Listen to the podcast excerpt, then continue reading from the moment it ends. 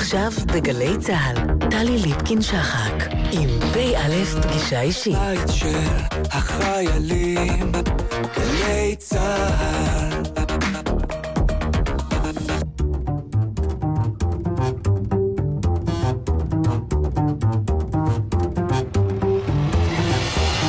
כמה דברים שאתם צריכים לדעת על משה סיני.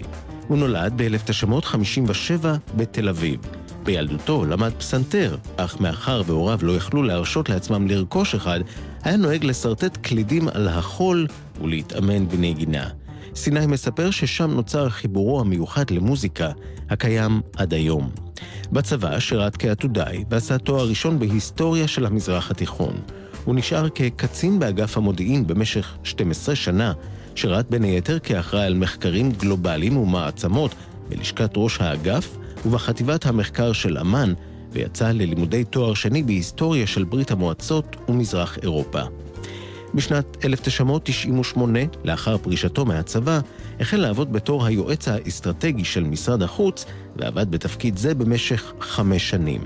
בשנת 2003 עזב את משרד החוץ, התמודד על תפקיד ראש עיריית ראש העין, ונבחר. כהונתו נמשכה עשור. בעשר השנים בתפקידו כראש העירייה, פעל גם במרכז לשלטון מקומי כראש הוועדה לחזון ולאסטרטגיה, ראש ועדת ההדרכה לבעלי תפקידים ברשויות המקומיות, ראש הוועדה לקשרי חוץ, וכן כמגשר וכמאמן עסקי ואישי של ראשי ערים. בשנת 2010 זכה בפרס החינוך בשם עיריית ראש העין. בשנת 2012 זכה בפרס אקו"ם על המיזם שירים הם חברים שהוביל בעירו. באותה השנה הוציא את ספרו המוזיקה של המנהיגות, ספר חצי אוטוביוגרפי שסוקר את פועלו ואת הישגיו של סיני. משנת 2014 משמש סיני כמנכ"ל בית הספר הגבוה למוזיקה רימון ברמת השרון, חבר הוועד המנהל של קבוצת רעות, עמותה ללא מטרות רווח, הבונה ומפיצה מודלים חדשניים להתמודדות עם אתגרים שניצבים בפני מדינת ישראל והעולם היהודי. משה סיני נשוי והוא אב לשלוש בנות. המשפחה מתגוררת, כמובן, בראש העין.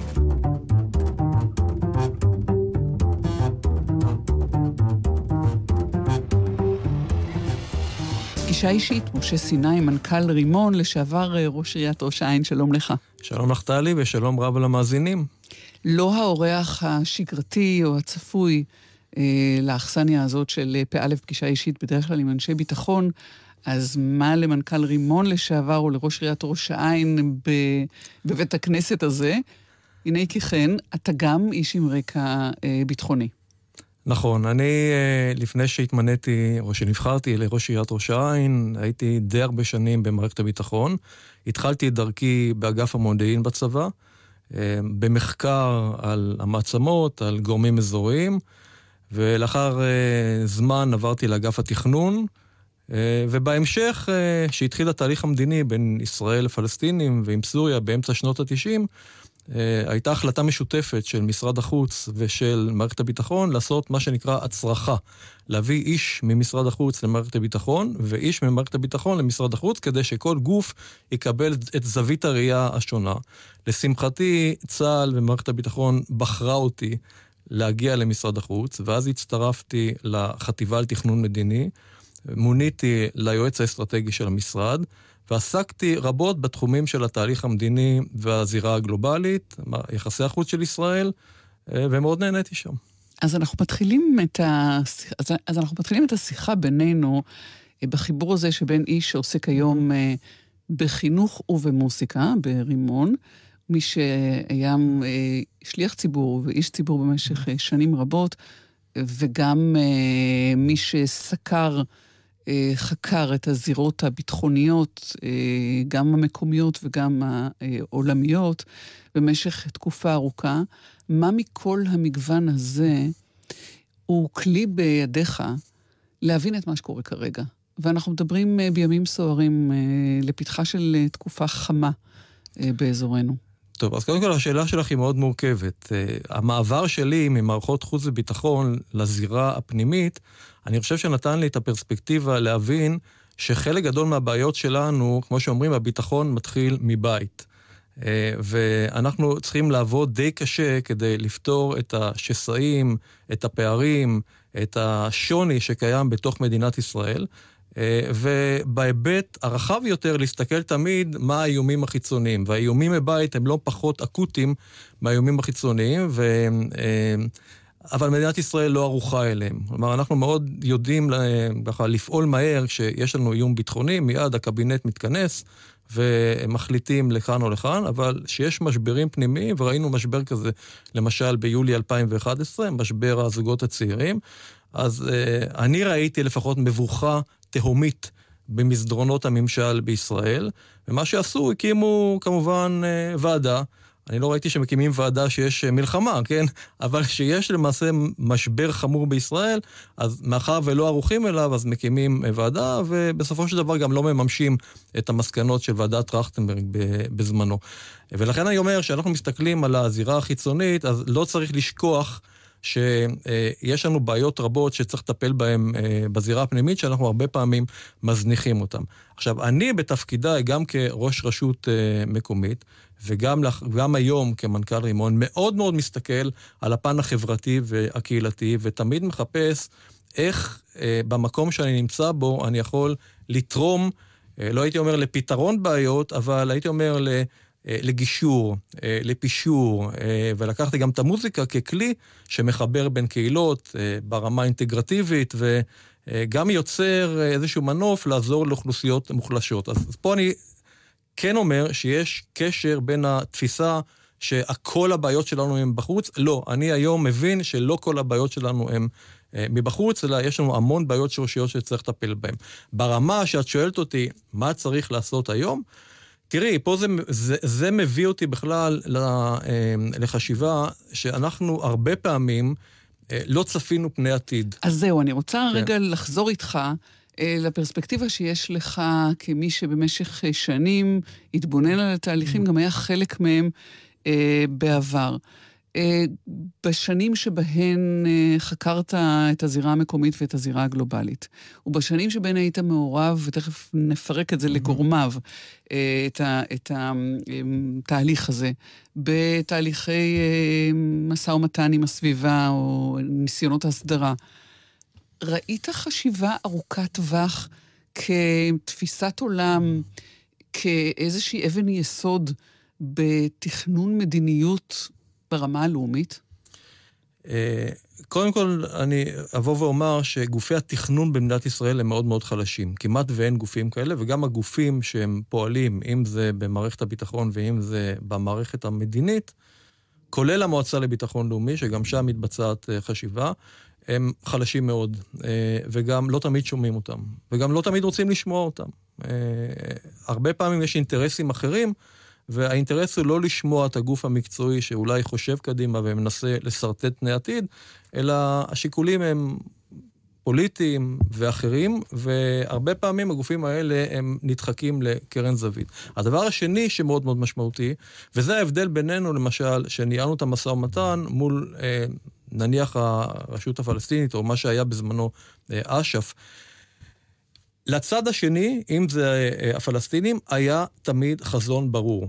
הם רצו להגיע למדינה פלסטינית, ידעו מה הם רוצים, ידעו את הגבולות שלה, והם פעלו למטרה הזאת. שאנחנו, מהצד שלנו, אני הרבה פעמים שמתי לב שאין לנו חזון. אין לנו מטרה. אנחנו מסתכלים יותר על האינטרס המיידי, ומאוד מאוד קשה לנהל משא ומתן שאת לא רואה את היעד. כלומר, אף אחד לא בא ואמר, היעד של מדינת ישראל הוא להגיע ל-A, B, C. אלא אה, ניהלו את המשא ומתן בצורה שצריך לנהל משא ומתן, צריך אולי לשמור על האינטרסים שלנו במשא ומתן, אבל כשמסתכלים מימינה, מסתכלים שמאלה, והסתכלתי הרבה פעמים על אלה שניהלו את המשא ומתן, הם לא ידעו לאן להגיע. כשאתה משווה בין המערכות ועברת ממערכת למערכת, כן. איזה היא המערכת עם תרבות התכנון וההגדרה או הניסוח אה, ארוך טווח יותר מהאחרות? איזה יהיה, איזה יהיה באמת המשומנת יותר, תראי, קודם כל במדינת ישראל יש משמעות אה, רבה מאוד מי עומד בראש המערכת. אה, אם עומד בראש המערכת אדם שהוא, אה, הייתי אומר, עם בסיס, עם יכולות, עם חשיבה קדימה, ויש לו משקל גם פוליטי, אז אין ספק שאותה מערכת באותה נקודת זמן, היא תהיה יותר חזקה. הדוגמה המובהקת זה שמעון פרס. אה, שהיה שר החוץ, אה, שהייתה לו אג'נדה אה, משלו. משקלו היה מאוד חזק, למרות הסכסוך או הקונפליקט שהיה תמיד עם רבין, אבל הוא הוביל, הוא ידע לאן הוא מוביל, ואחר שלצערנו רבין נרצח והוא התמנה לראש ממשלה, היה ברור לאן הוא מוליך. משקלו של משרד החוץ אז היה חזק ביותר, ולמשרד החוץ היה גם גוף תכנון ששמעו אותו. אה, והשתמשו בו, והסתייעו בו, והוא כתב ניירות מטה וניירות עמדה, והוא היה משולב במערכת קבלת ההחלטות. אבל לפני ואחרי, אני לא בטוח שזה ככה, בטוח שאחרי כבר לא. זה מעניין שמה שאתה אומר, כן. מה שאתה אומר בעצם מגלם את הבעייתיות בכך שהפוליטיקה משבשת את היכולת אה, ליצור איזושהי עקביות, איזשהו רצף, אה, איזושהי אסטרטגיה אחידה ועקבית. הפוליטיקה והרבה פעמים האגו, כשאנחנו מדברים על אה, המושג מנהיגות, ודיברתי על זה קצת, אז אני חושב שהתמצית של מושג המנהיגות זה להיות צנוע ולהסיר את האגו שלך מול המטרה. וכפי שאנחנו יודעים היום, זה לא תמיד ככה, והרבה פעמים האגו הוא תופס את המקום הראשון, אה, ולכן אה, כשיש מערכת שיודעת לשים את האגו בצד ולשמוע את הקולות המקצועיים, אז המערכת הזאת בסופו של דבר גם תעבוד יותר טוב. בוא, בוא עכשיו אה, אה, ניגש של כמה מהדברים שעשית, לאו דווקא לפי הסדר הכרונולוגי שלהם, כדי אה, להגיע בסוף גם אל המוסיקה. אל תדאג, נגיע גם לשם. אם לא, אני אתחיל לשיר לך פה.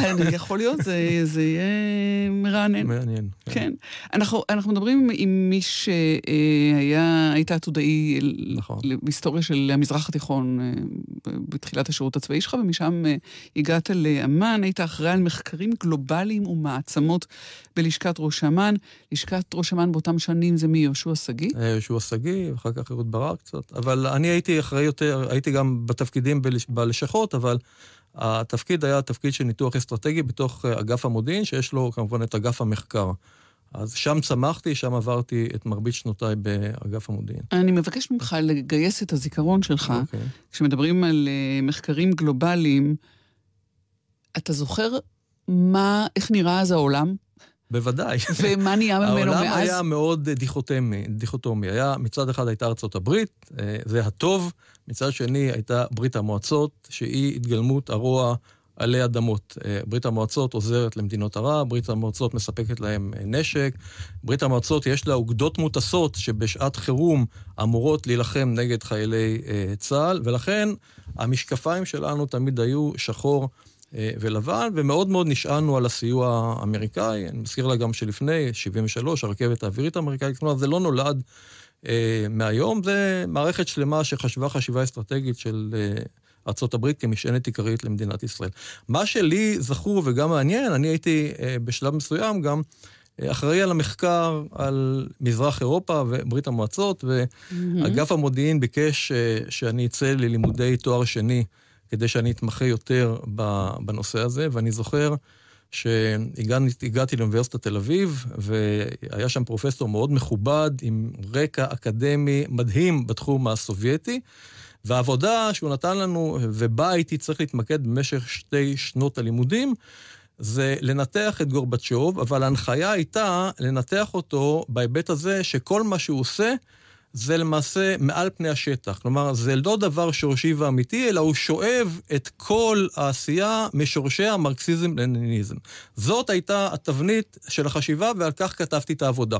כלומר, אתה הסכמת עם זה והלכת עם זה, ולא ראיתם שיש שם תהליכי עומק של שינוי. אני ממש לא הסכמתי, אבל זאת הייתה הנחיה אקדמית. אוקיי. תסתכלי עליי, תסתכלי על זה כתרגיל אקדמי, ושאני אספר לך גם לפני מה היה. ושסיימתי את לימודיי וכתבתי אה, עבודה לתפארת, ואני דופק על דלתו של הפרופסור, לא היה למי לתת את העבודה, כי ברית המועצות כבר התפרקה. אז זה אומר לך שגם, אה, לא רק גופי מודיעין ומחקר ותכנון טועים, גם האקדמיה הרבה פעמים לא נמצאת אה, אה, בכיוון. הדבר היותר מעניין, העבודה שהוגשה ולא תרמה יותר דבר לאף אחד, כן, היא שלמעשה בתוך גוף המודיעין שבו הייתי היה ויכוח מאוד מאוד נוקב, האם הדבר הזה הוא דבר באמת אמיתי. כלומר, האם יש פה איזשהו ניסיון לקנות את המערב, לשפר את מצבה הכלכלי אה, הגרוע של ברית המועצות, אה, אה, וזה דבר קוסמטי, או המדובר באמת במשהו מאוד מאוד אמיתי.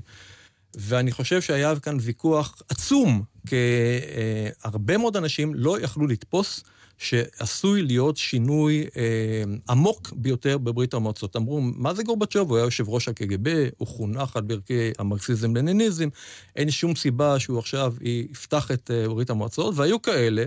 ואני הייתי בתוכם, אה, לא יודע אם לשמחתי או לא שמחתי, אבל אני כן ניסיתי לחשוב קצת אחרת, ושטענו אחרת, ובסופו של דבר ראינו. אבל הוויכוח הזה לא נגמר. גם אחרי שברית המועצות התפרקה, שוב היה ויכוח, האם זה טוב לישראל או לא טוב לישראל. נוצר כאן פרדוקס. האויב הכי גרוע של מדינת ישראל, לא הכי גרוע, אבל אחד האויבים המרכזיים של מדינת ישראל התפרק לחלוטין, ושוב מתעורר ויכוח בתוך מערכות הביטחון, האם זה טוב לישראל או רע לישראל. מה אמרו אלה ש... אה, טענו שזה רע לישראל. רגע, רגע, עכשיו יש לנו אה, למעלה מ-10 רפובליקות, 15 רפובליקות, שכל אחת מהן מפתחת נשק גרעיני, חלקן מוסלמיות. מכפלת האיומים על ישראל הרבה יותר גבוהה.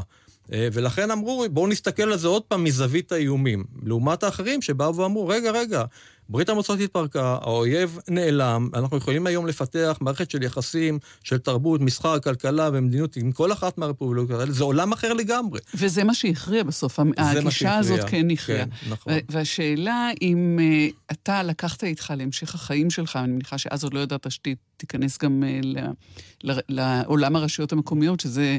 יש האומרים גדול ונרחב יותר מראש ממשלה של מדינה, את, ה, את היכולת הזאת אה, לראות את שני הצדדים, ולהעדיף סיכויים על סיכונים, הזדמנויות על סיכונים כשבאים אה, לשקול. נכון. אה, תראי, מי שחי במערכת אחת, ואני צמחתי בחיל המודיעין, אז מאוד מאוד המוח שלו מובנה לחשיבה על סיכונים ואיומים. כי אנחנו כל היום מסתכלים מה ישראל עלולה להינזק מגורם כזה או אחר. כשאתה עובר למערכת אחרת, אה, למשל למערכת שאמורה לתכנן ולעצב פני עתיד, אתה כבר מסתכל יותר ברמת ההזדמנויות. ואז אתה שואל תמיד את, את עצמך, מול תמונת המצב הקיים, מה אני יכול לעשות? איך אני יכול לשנות את המציאות? איך אני יכול ליזום? איך אני יכול לקדם את הדברים? ולא רק איך לשמור על הסטטוס קוו ופשוט לשמור על נפשי מפני כל האיומים האדירים שמתחוללים על מדינת ישראל. אז אני מאוד מאוד פיתחתי את התחום הזה של אה, ניסיון לראות את העתיד. אגב, אין עתיד אחד, ככה שאי אפשר לצפות את העתיד או, או לגעת בנקודה הספציפית, אבל כן אפשר ליצור מערכות שיותר חושבות על העתיד ופחות... מעוגנות בעבר, ורק ככה לדעתי גם אפשר להתקדם וליזום אה, שינויים ולשנות מצב בכל מקום שאת נמצאת. זה יכול להיות בארגון כלכלי וזה יכול להיות גם בראשות עיר. ועל כך אה, נדבר, אבל נעשה עכשיו אה, אתנחתא משה סיני. ביקשת את ירח של שלמה נכון. ארצי. אתמול היה טוב ויהיה גם מחר. נכון, זה, זה משפט אה, מדהים.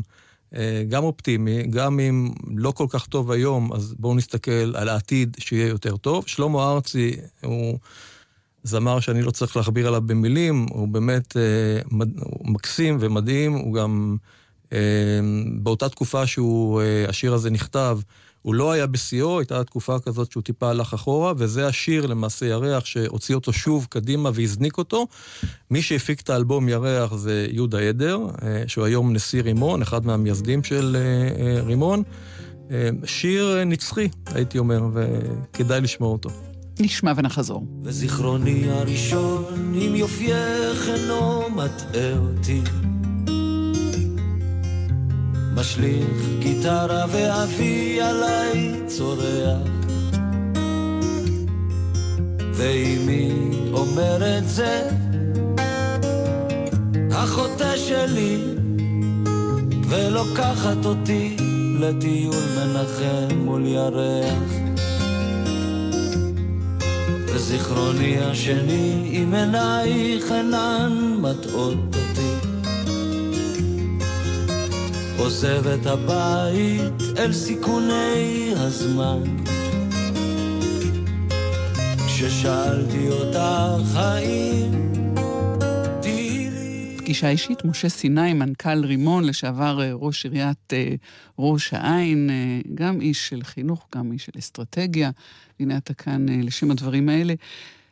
בוא נלך רגע אל ההתחלה שלך. ההתחלה שלך היא לא בראש העין, היא בתל אביב. נכון, נולדתי בתל אביב, ושנות ילדותי עברו ברמת אביב, לא רמת אביב ג' של היום, רמת אביב השכונה הירוקה של הזוגות הצעירים, שניים וחצי חדרים, עם אבא ואימא, וסבתא גם שחיה יחד איתנו.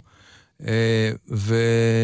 ואימא שעסקה בחינוך. אימא שעסקה בחינוך הרבה מאוד שנים, אה, למעלה מ-40 שנה. שזה כנראה דבק בך באיזשהו אופן, כי זה סוג של כן, שירות ציבורי. כן, כן, אני זוכר שהייתה גם לוקחת אותי לכל חגיגה שהיה לה בכיתה א', ב' וג', אז אני ניצבתי שמה ומאוד אה, נהניתי גם לראות אותה. כי, כי חינוך הוא אחת, אחת מאבני היסוד של, של ארגון, של חברה. החינוך זה שורשים, וזה מאוד ככה קרוב לליבי, ואני יודע שדרך חינוך אפשר לעשות שינויים, ואפשר להעצים אוכלוסייה והון אנושי של המדינה, וזה מה שיש לנו. בסופו של דבר, שאנחנו מסתכלים ותמיד שואלים, שיעורי המתגייסים לצה"ל, והמוטיבציה, וכל הדברים האלה מתחילים בגיל מאוד מאוד צעיר, אה, בהשקעה... אמ, בתלמידים ובדור הצעיר, ואני חושב שגם כראש עיר, אחת המשימות המרכזיות של מערכת אה, עירונית זה לדעת להקצות את המשאבים המתאימים לתחום הזה. עוד, עוד נגיע כן. לראשות העיר. אימא כן. שלך זכתה לראות אותך מעלה שלי... את החינוך אה, על נס? אימא שלי זכתה, כן. אבא שלי לצערי אה, נפטר חצי שנה אחרי שנבחרתי, בשנת 2004, אבל הוא גם היה מאוד מאוד גאה בי. כי אחרי עניין החינוך יש את עניין המוסיקה. לא היה כסף לפסנתר, אז uh, ניגנת על פסנתר מחול? ממש, כן. טוב, זה סיפור שהוא ממש מרגש לספר אותו גם היום. Uh, למעשה, uh, מאוד רציתי לנגן. ואז uh, ההורים שידם לא הייתה משגת לקנות uh, פסנתר, הם כן שלחו אותי ללמוד אצל מורה. אבא עבד אז בשלוש עבודות, uh, ויום אחד, אחרי שנתיים, שהמורה היה משוכנע שכל פעם שהוא נותן לי שיעורי בית, אני חוזר ומנגן אותם על הפסנתר בביתי, מה שבאמת קרה זה שהגעתי הביתה ושרטטתי על החול קלידים, וניגנתי משמיעה, והייתי אומר לו, כן, ניגנתי על הפסנתר בבית, עד שה... המילים האלה הפכו למציאות, ויום בהיר אחד אני מנסה להיכנס הביתה ולא כל כך מצליח, ודוחף את הדלת, ובסוף רואה איזה פסנתר אה, מדהים שההורים חסכו אה, אגורה לאגורה אז, והביאו אותו הביתה כדי שאני אוכל לנגן. אני חושב שהחוויה הזאת, שמסתכלים בפרספקטיבה בדיעבד, היא ננסרת בלב, ואני יכול לומר שהיא השפיעה עליי. השפיעה עליי מאוד, כי ראיתי עד כמה... הורים רוצים להשקיע במשהו שהוא משהו רוחני, משהו הומני, משהו קשור לרגש. ואני חושב שגם עליי זה השפיע בהיבט הזה שאני היום בן אדם יותר פתוח, יותר קשוב, יותר מנסה ככה להיות אמפתי לאחרים, וגם שאתה נמצא בעמדות ניהול, מאוד מאוד חשוב שתסתכל על הזווית של אחרים, לא רק על הזווית של עצמך, ותשים את האגו בצד. יש משהו ששלוש הבנות שלך רצו ו... לא בקלות, אבל ברצון, אה, אפשרת להן? אולי תשאלי מה הם רצו ממני שאני לא אעשה. הם לא רצו שאני אתמודד על ראשות עיר. באמת? למשל, כן. הם הבינו את ההקרבה, ואפילו בשלב מסוים אחת הבנות שאלה אותי, תגיד לי, יש איזה מתמודדים אחרים כדי, כדי שאני אלך לאותו מתמודד מולך כדי, ויהיה ראש המטה שלו? מבינה, זה הגיע למצב כזה שהכניסה שלי לפוליטיקה ולהיבטים ול, העירוניים, שמצד אחד היא מאוד מאתגרת, כי אפשר לשנות ואפשר לקדם דברים, ועשינו דברים נפלאים.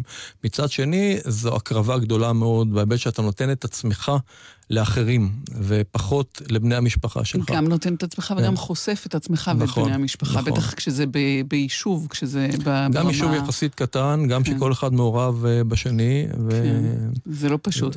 אבל עוד, עוד לפני כן. זה נשאר, uh, נשאר עם, עם משרד החוץ ועם התפקיד אה, שלך בניהול, בניהול משאים ומתנים, גם עם הפלסטינאים וגם עם סוריה.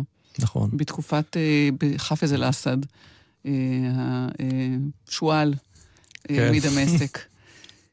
אלה ימים אחרים, ואתה רואה את מה שקרה מאז ביושר, או נגיד אחרת, אתה מביט על, על היום, מבין איך איך החמצנו משהו, או איך נחסכו מאיתנו תקלות? זאת שאלה מצוינת שאני תמיד שואל את עצמי, מה היה קורה אילו? אה, ולאף אחד אין תשובה ודאית מה היה קורה אילו. אבל כן אפשר לנסות לתאר איזשהו תרחיש. כי היינו מאוד מאוד קרובים להגיע להסכם שלום בין אה, ישראל לסוריה בשנת 1996. עכשיו, ההסכם הזה, אה, זה, צריך להבין, זה לא הסכם של חיבוקים ונשיקות. אגב, אנחנו כעם, תמיד יש לנו נטייה שיחבקו אותנו וילטפו אותנו ושהישראלים ישבו בקפה אה, בדמשק ובקהיר והכל יהיה נפלא. אה, צריך היום להבין שדברים כאלה לא יקרו. שינגבו חומוס כן, בדמשק. כן, כן, זה לא קורה, זה לא יקרה. השלום, כאשר הוא יהיה, אולי בעתיד, הוא יתבסס על אינטרסים. ולא על חיבוקים. אבל בהיבט הזה, אה, מה שכן היה, הגענו באמת למצב שבו אה, גיבשנו אה, מכלול של הסדרים בתחום של הנורמליזציה בין ישראל לסוריה.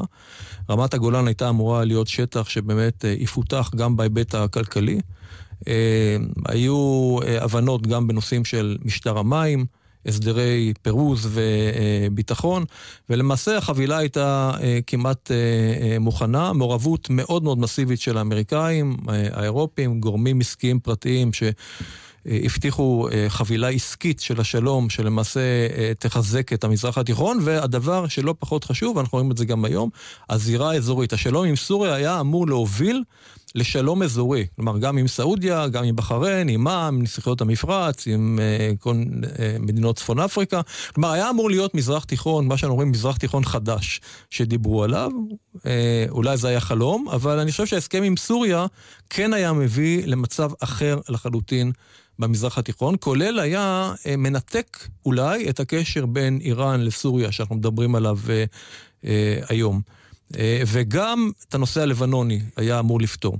אז זה היה אולי, היום מסתכלים כאילו שזה מכלול שלם שקשה מאוד להשיג אותו היום. עובדה אז שגם... זה היה אפשרי. אבל עובדה שהוא לא הושג אז. נכון. עובדה שהוא לא הושג אז, וה... והשאלה אם אתה יכול להצביע על, ה... על הנקודה הארכימדית שבה מישהו עשה או טעות או קיבל החלטה מושכלת. תראי, החלטה כזאת היא החלטה אה, הרת גורל, וצריך הרבה מאוד אומץ לקבל אותה. ומה שהיה אז, שראש הממשלה, שמעון פרס בזמנו, ביקש לקבל קודם כל את הגיבוי של העם ללכת לצעד כל כך אה, דרמטי, ואז הוא החליט על הקדמת הבחירות. גם מתוך הבנה שהפער בינו לבין בנימין נתניהו בשנת 96, כמו שאת זוכרת, היה 20 אחוז בסקרים, זה שוב אומר שלא כל כך אה, כדאי לסמוך על סקרים, אף אחד. והפער הלך והצטמצם על רקע הפיגועים הגדולים שהתבצעו בשנת, אה, בראשית שנת 96, עד שהצטמצם לגמרי ונתניהו ניצח. אבל הכוונה של שמעון פרס, אפילו באותו יום של הבחירות, שהוא היה משוכנע שהוא מנצח, הוא קרא, אני זוכר, לצוותי המשא ומתן ואמר, בואו תערכו. לתקופה אה, שאחרי הבחירות, כדי שנוכל לקדם את ההבנות שהושגו, זה לא קרה. מה, לא, מה צריך אה, שיהיה בך או בצוות הזה של אנשים שהם גדלים באמ"ן אה, ומביטים אה, על האויב, אה, חוקרים אותו כאויב, איזה מהפך פנימי או שינוי צריך לעבור כדי... לה, לה, צריך לעבור כדי להיות מי שמדברים כעת על התקרבות, ומחזיקים בקצות האצבעות את האפשרות של שינוי שכזה. טוב, פה אנחנו נכנסים לתיאוריות שלמות שכתבו עליהן מאות ספרים בתחום של ניהול, ניהול משא ומתן וקבלת החלטות. אם אני אנסה לתמצת לך את המהות, תסתכל גם על האינטרסים של הצד השני.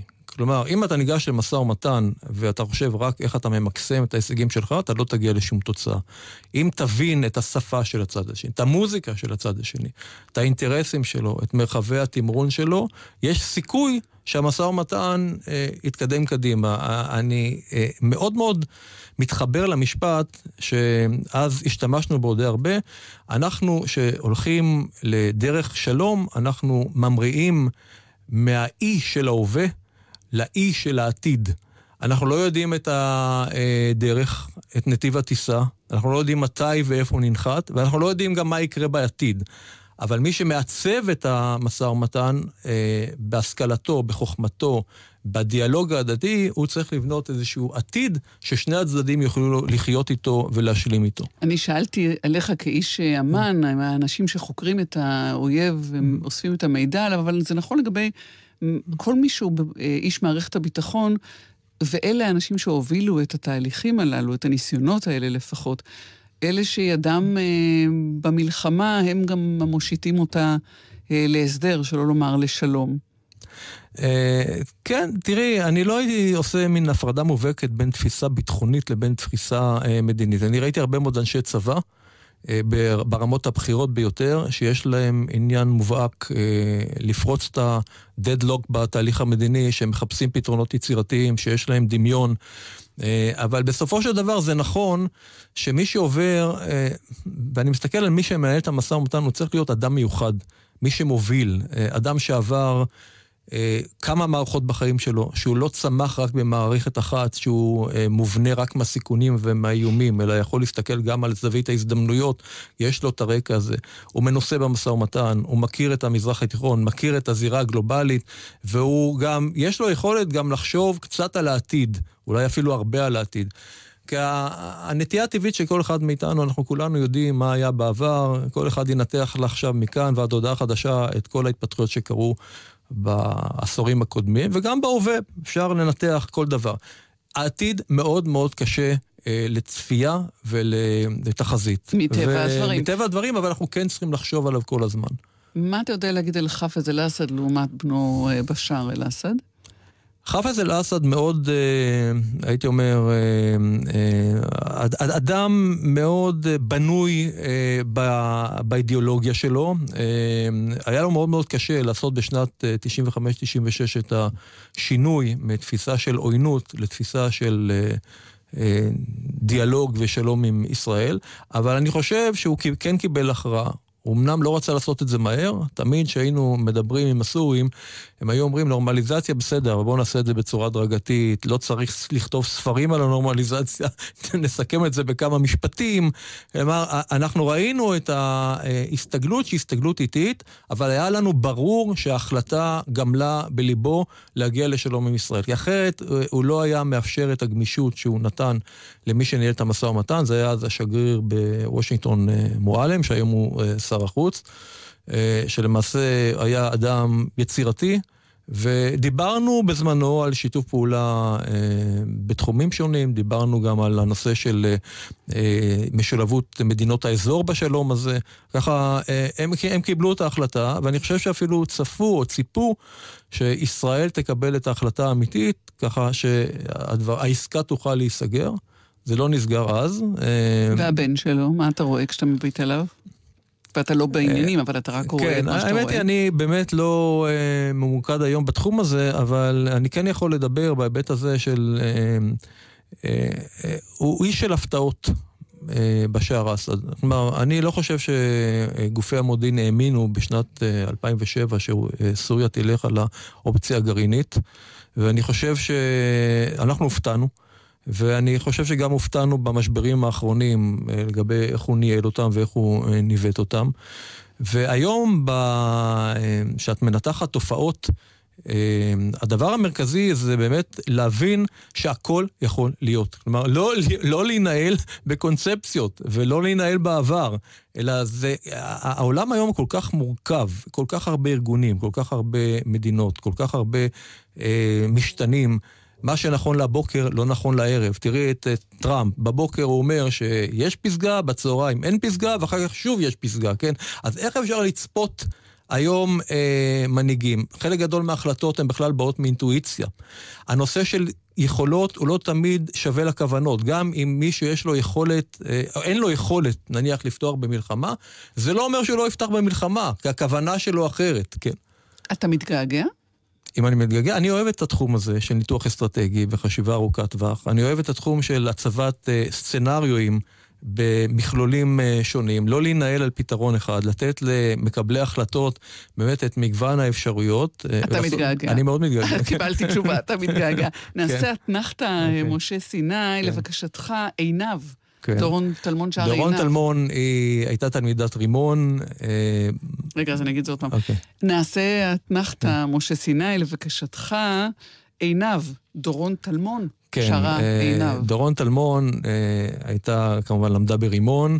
סטודנטית אה, מדהימה, היא גם הייתה מעורבת בהרבה מאוד פעילויות חברתיות בקהילות וקהילתיות של אה, רימון, מה שנותן לה הרבה נקודות, והיא יצרה הרכב אה, שמבוסס על תלמידי אה, רימון, להקת אה, אינדי, קצת אה, סגנון של אה, אה, קאנטרי, אה, מאוד אה, מעניין, אה, מאוד מצליחה, אה, ואני אשמח לשמוע את השיר עיניו.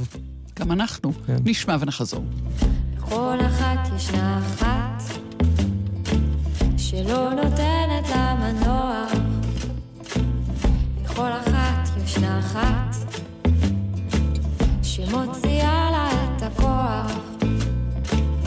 בוא נאמר שלשלי קוראים עיניו בוא נאמר ששערה גוון זהב בוא נאמר שזו לא הוצאת דיבה אם אגיד שהיא אפילו די כלבה. עיניו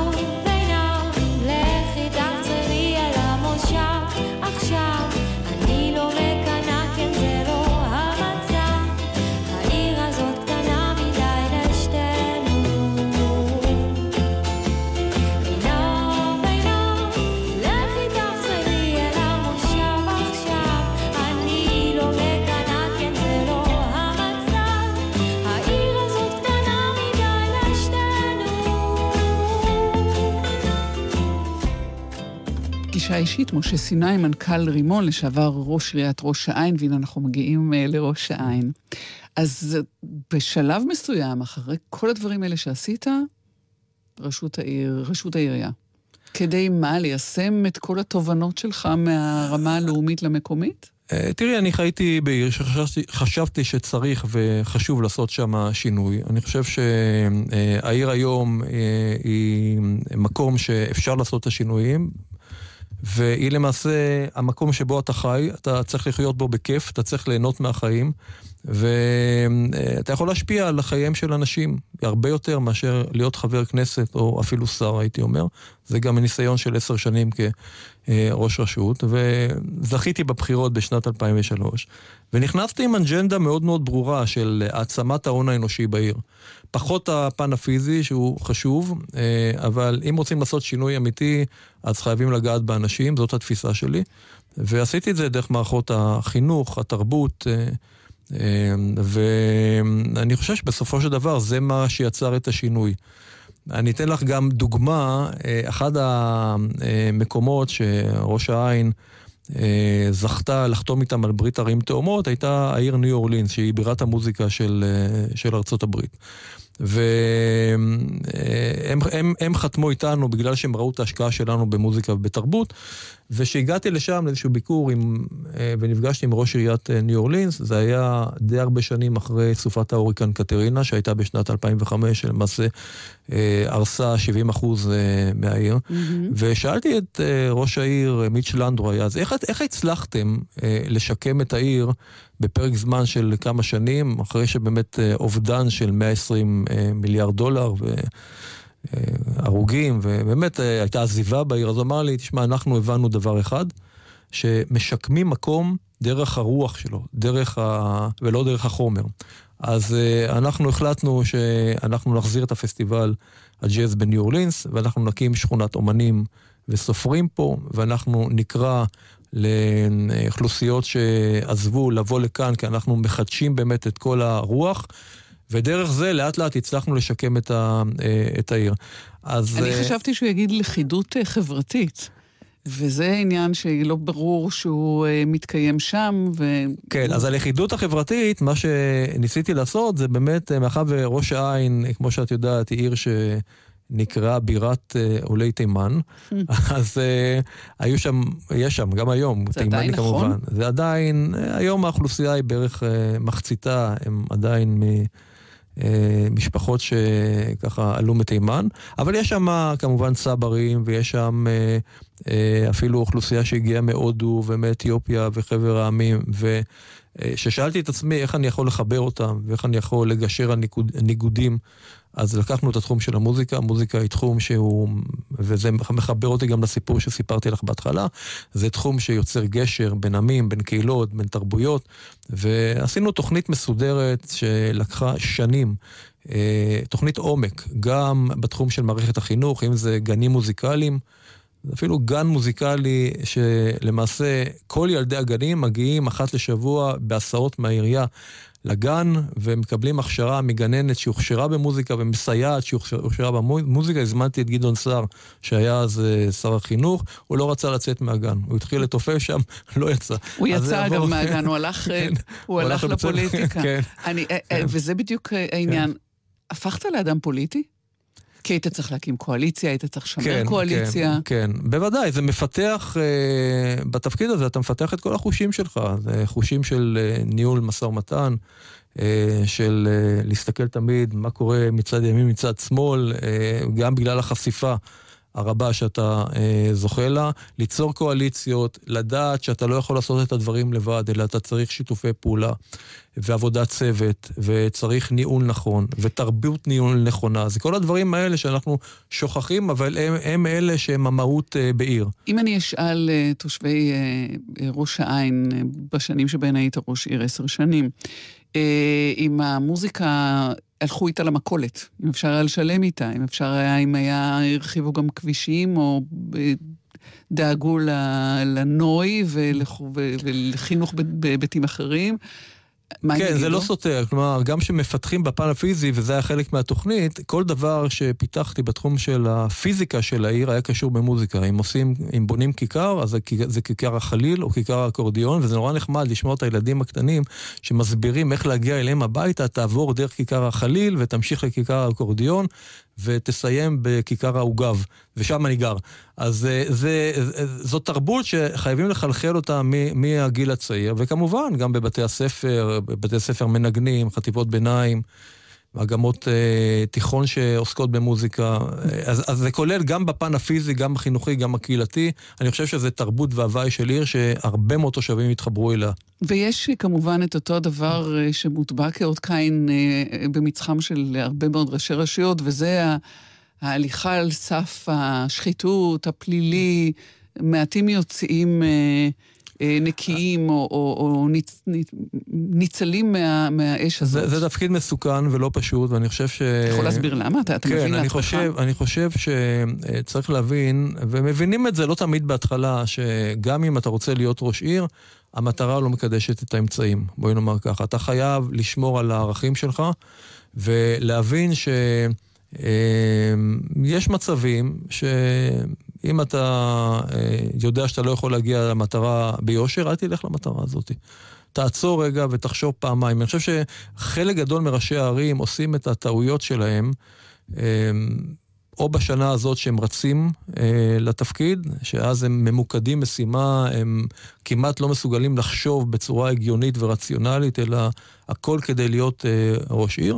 והדבר השני זה שהם מגיעים לתפקיד והם מרגישים באיזשהו מקום מחויבות לכל מי שעזר להם, ואז אה, המערכת קולטת אה, במקומות רבים כוח אדם שהוא לא מקצועי, אלא בגלל שמישהו עזר הוא אה, למישהו. הוא עשה סידור עבודה.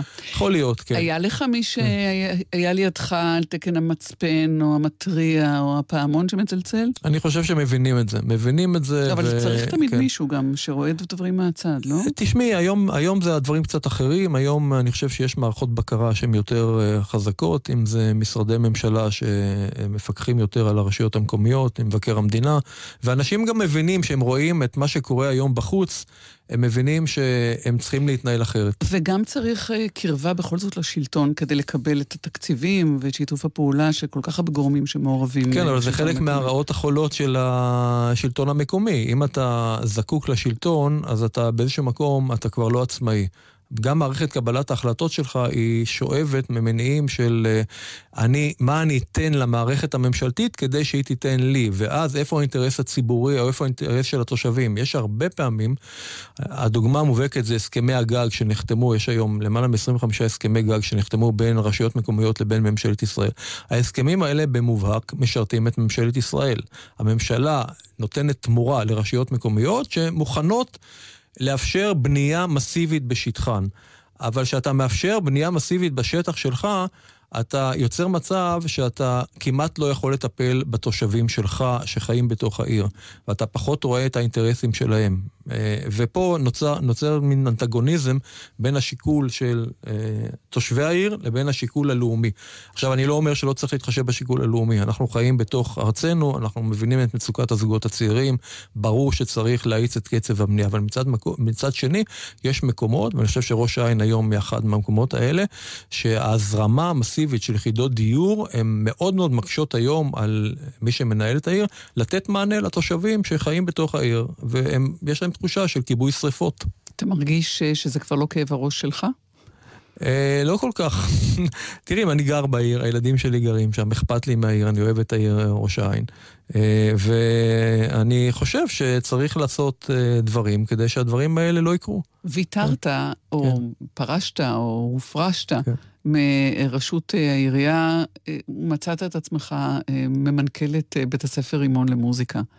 נכון. איזה חלופה זאת? אני חושב שזה אחד הדברים המדהימים שקרו לי. כלומר, תמיד אנחנו מדברים על מעגלים שנסגרים, אז אני גם כתבתי ספר, The Music of Leadership, המוזיקה של המנהיגות. אגב, הבאתי לך אותו כדי שתקראי אותו, אה, וכתבתי אותו בכלל עוד לפני שהגעתי לרימון. כי אני חשבתי שיש אה, אה, איזשהו זיהוי בין תכונות של מוזיקה לבין מנהיגות. אתה צריך להיות קשוב, להאזין, אתה צריך לגשר, אתה צריך לעבוד עבודת צוות.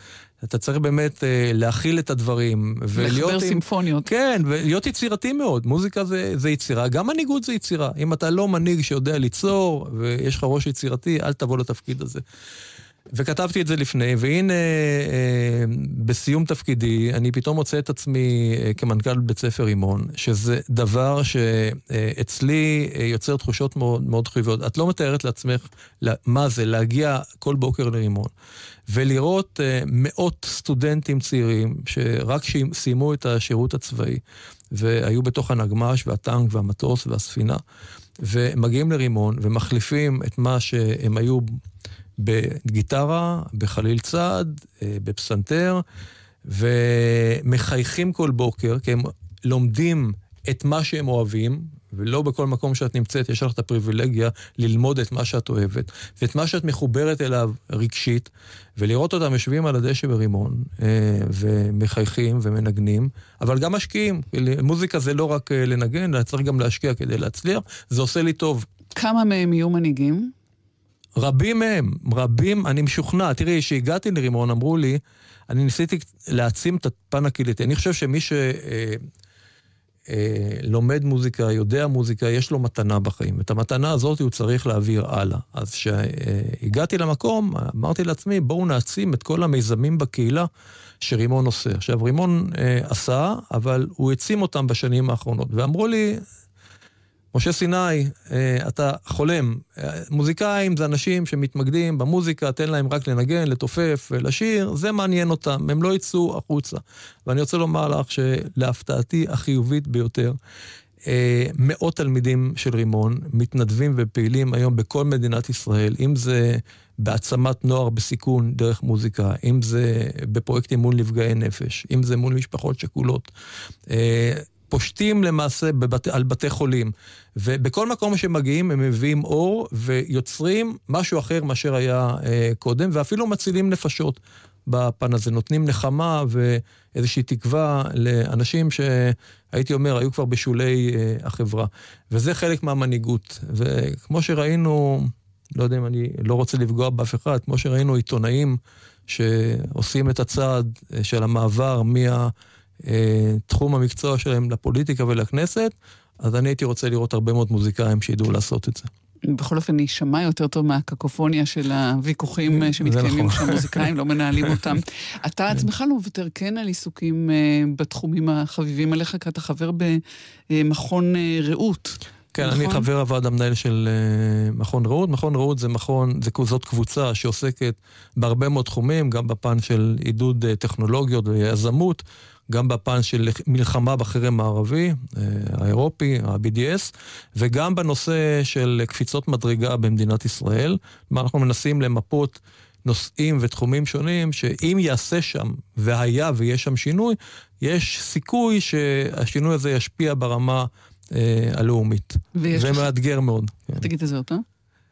אני מה- זה מאתגר מאוד, כן. זה מאתגר מאוד. משהו אחד כדוגמה לקפיצת מדרגה שתחולל את המהפך או את השינוי? טוב, אני לא אכנס פה לפן הפוליטי והביטחוני, כן, והמדיני, אני דווקא אלך לנושא היותר אה, לוקאלי. אה, היום ברור לחלוטין שכאשר מספר רשויות מתאגדות ביחד ומסתכלות כל אחת על האינטרסים, גם של עצמה, אבל גם האינטרסים המשותפים, הן יכולות ליצור שינוי באזור מסוים, אם זה בנגב, אם זה בגליל, בצפון המדינה או בדרום המדינה, הן הרבה יותר חזקות מול הממשלה, כי הממשלה כבר רואה אותן כאיגוד של רשויות, יש להן יותר יכולת להביא משאבים, ויש להן יותר יכולת לעשות שינויים בתוך גבולות הרשויות האלה ולהשפיע על כל האזור. זה למשל נושא שאנחנו לומדים וחוקרים אותו. את עיריית אה, ראש העין עזבת לגמרי, אתה כבר לא חבר ועדת ביקורת או... אה, לא, אני עדיין חבר מועצה, רגע, אז אני אבל... אשאל. כן. ואתה, ואתה עדיין חבר מועצה ב, בעיריית נכון, אה, ראש העין. נכון, נכון, כן. אבל אני אסיים, אני מניח, בחודשים הקרובים, אה, כאשר הבחירות יתקיימו. אה, כן, אתם לקראת, כן. אה, לקראת בחירות כן. שם. כן. אנחנו צריכים אה, להיפרד, אה, משה סיני, ואולי הבחירה שלך בשיר, אה, שיר הסיום, אה, היא, אה, איך נגיד, מעידה גם על רימון וגם על, ה, על רוח הימים האלה, רוח התקופה הזאת, אולי גם על אותה קפיצת מדרגה. נכון. טוי. אה, טוי. לא אה, להאמין. אז הבחירה בטוי, אה, מעבר לזה שזה שיר מדהים, כן, אה, וזכה, אה, הוא שיר שמושר על ידי נטע ברזילי, שהיא הייתה תלמידת רימון, למדה אצלנו. היא הגיעה עם הלופר, אותו לופר, אבל היא אמרה שהיא הגיעה אמנם עם הלופר, אבל רימון נתן לה את הביטחון להשתמש בו. ואני ראיתי אותה מופיעה לא רק על במת העולם בפני 300 מיליון, אלא מופיעה על במה קטנה עם שלושה ארבעה אנשים אה, בקהל, והיא עשתה את זה בצורה הטובה ביותר. כבר אז ידעת? כבר, אה, אני לא יודע אם ידעתי, ראינו שהיא איכותית ובאמת יש לה פוטנציאל. השקיעה, אה, תרמה, ואני חושב שגם המסר שלה היום זה, אנחנו מחפשים תמיד את המנהיגות, ודיברתי איתי על מנהיגות ומוזיקה. אז היא מנהיגה, היא מביאה מסר אחר, מביאה כיוון אחר, והיא יוצרת מציאות חדשה, ולכן מגיע לנו טוי. גם אותה נשמע. כן. משה סיני, תודה רבה לך תודה על לך, השיחה הזאת. כן. נגיד תודה גם להגר קרני שערכה איתי והפיקה את uh, המשדר uh, הזה, גם לאילי קונפלד על הביצוע הטכני, וכמובן לכם שהאזנתם לנו. אני טלי ליפקין-שחק, היו שלום. Ouch. Ha. Hmm. La. Ouch. Ha. Hmm. La. Dere. Ouch. Ouch. Ouch. La. Dere. Ouch. Ouch. Ouch. La. Dere. Ouch. Ouch. Ouch. La. Dere. Ouch. Ouch. Ouch. La. Look at me, I'm a beautiful creature. I don't care about your modern time preacher. Welcome, boys, too much noise, I will teach ya. Pum pum po, pum pum po. Hey, I think you forgot that I play. My teddy bear's running away. The Barbie got something to say. Hey, hey, hey, hey. My says leave me alone. I'm taking my Pikachu home. You're stupid just like you're smart. Wonder Woman, don't you ever forget. You're divine and he's about to regret.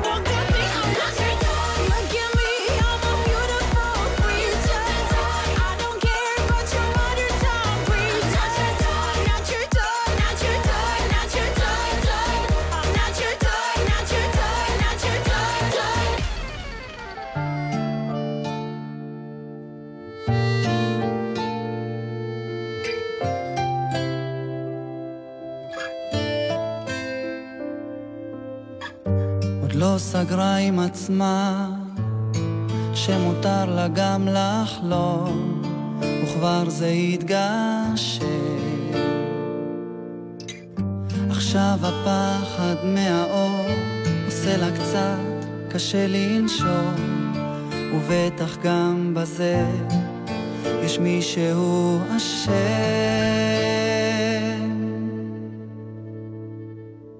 זיקוקים השמיים שלה צמאים לזיקוקים. הראש אולי מבין שזו טעות, אבל בשביל הלב כל יום זה יום העצמאות.